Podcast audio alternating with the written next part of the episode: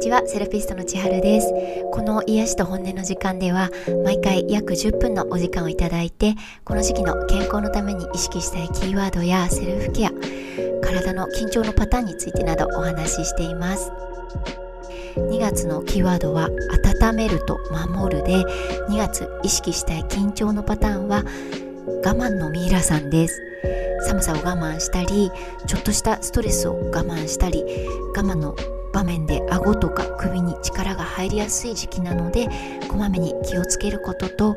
あと我慢しなきゃっていう場面では顎や首に力を入れるのではなくって、腹筋に力を入れてちょっと頑張ってみること、そして呼吸にも意識を向けてゆっくり深く呼吸をしてみること、思い出してみてください。ミイラさんは顎と首に力が入りやすいっていうお話をしてるんですが、どこに最初に力が入っちゃうか、力の入り方の順番ってその都度違うことが多いです。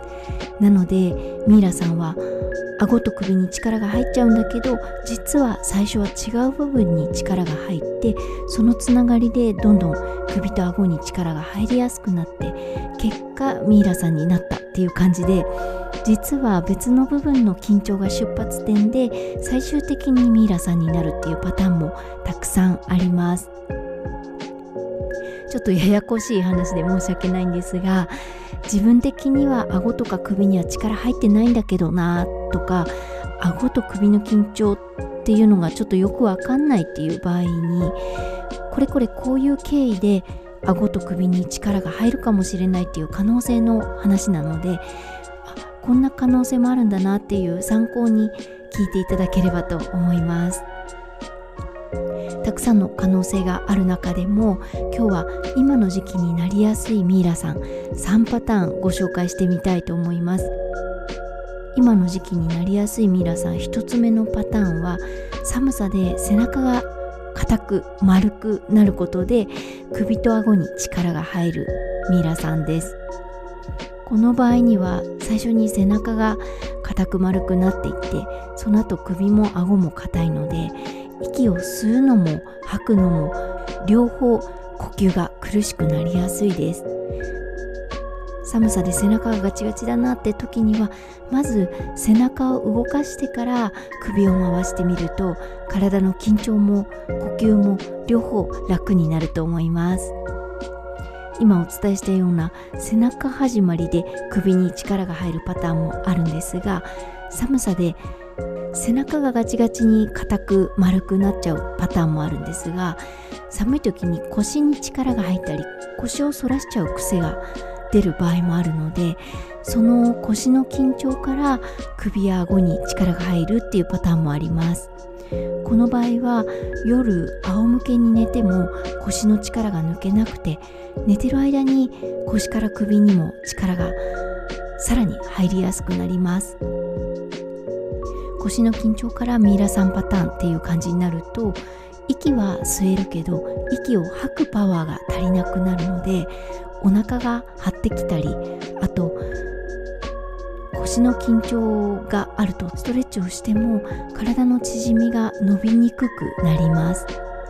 特に前屈のストレッチとか腰をひねるストレッチがいたたたたっていう感じで硬く伸びにくくなることが多いです。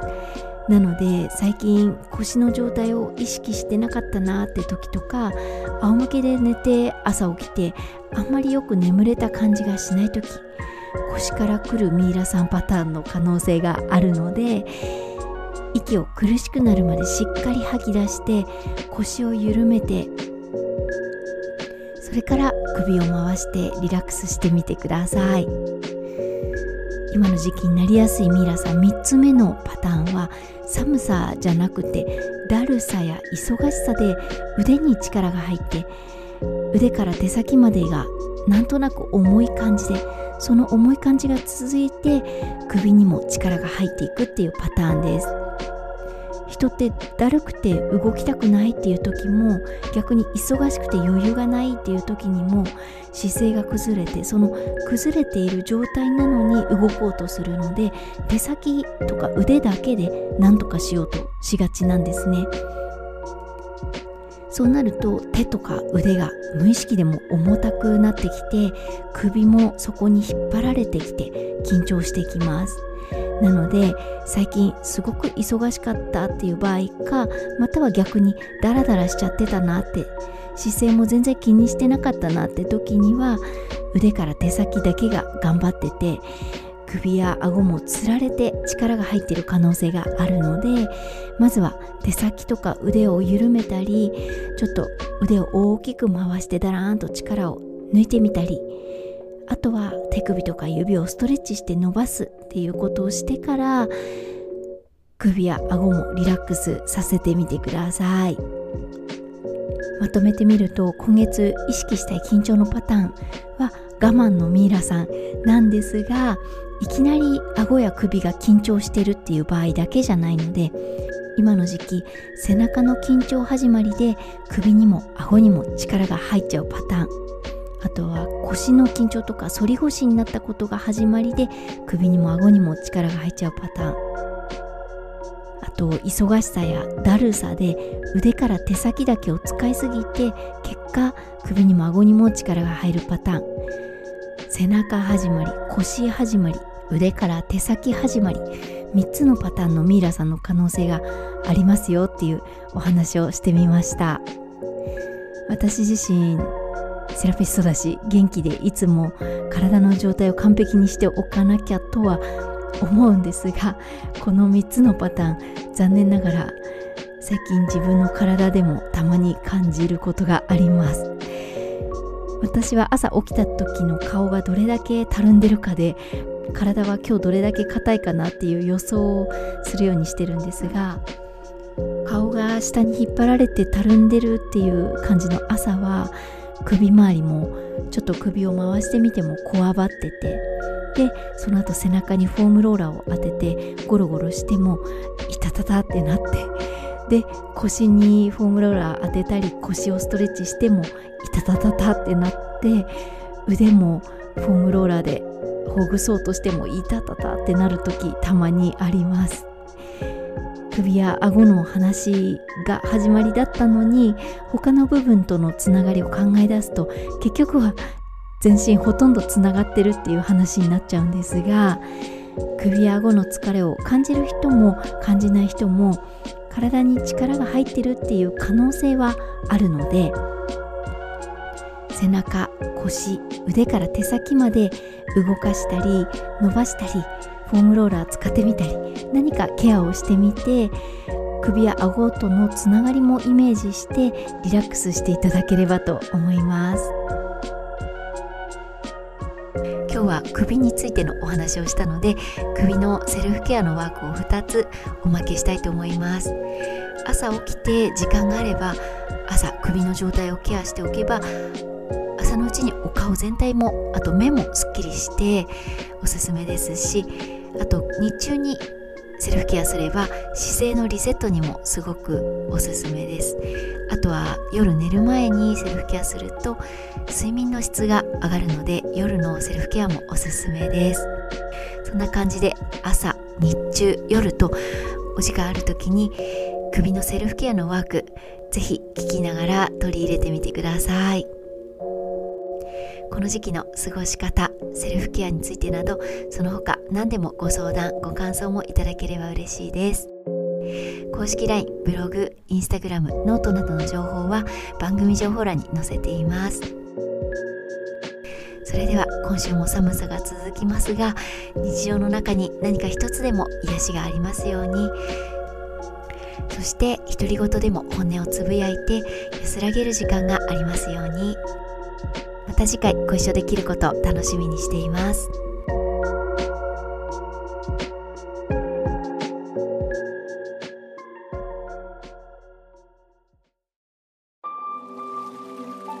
今日はゆっくり頭を回してみたいと思います。まず鎖骨を手で押さえます。胸の上にある骨ですね。右手で右の鎖骨、左手で左の鎖骨を押さえていきます。左右の鎖骨を指で軽く押さえたまま、胸や背中が動かないようにしてから頭だけが回るように意識をしながら、右20秒、左20秒ずつぐらいゆっくり頭を回してみてください。頭の回し方はみんな、私もそうなんですけど、癖が出やすくて、ささっとやってもほぼ上手に回せてないんですよね。なのでゆっくり回して、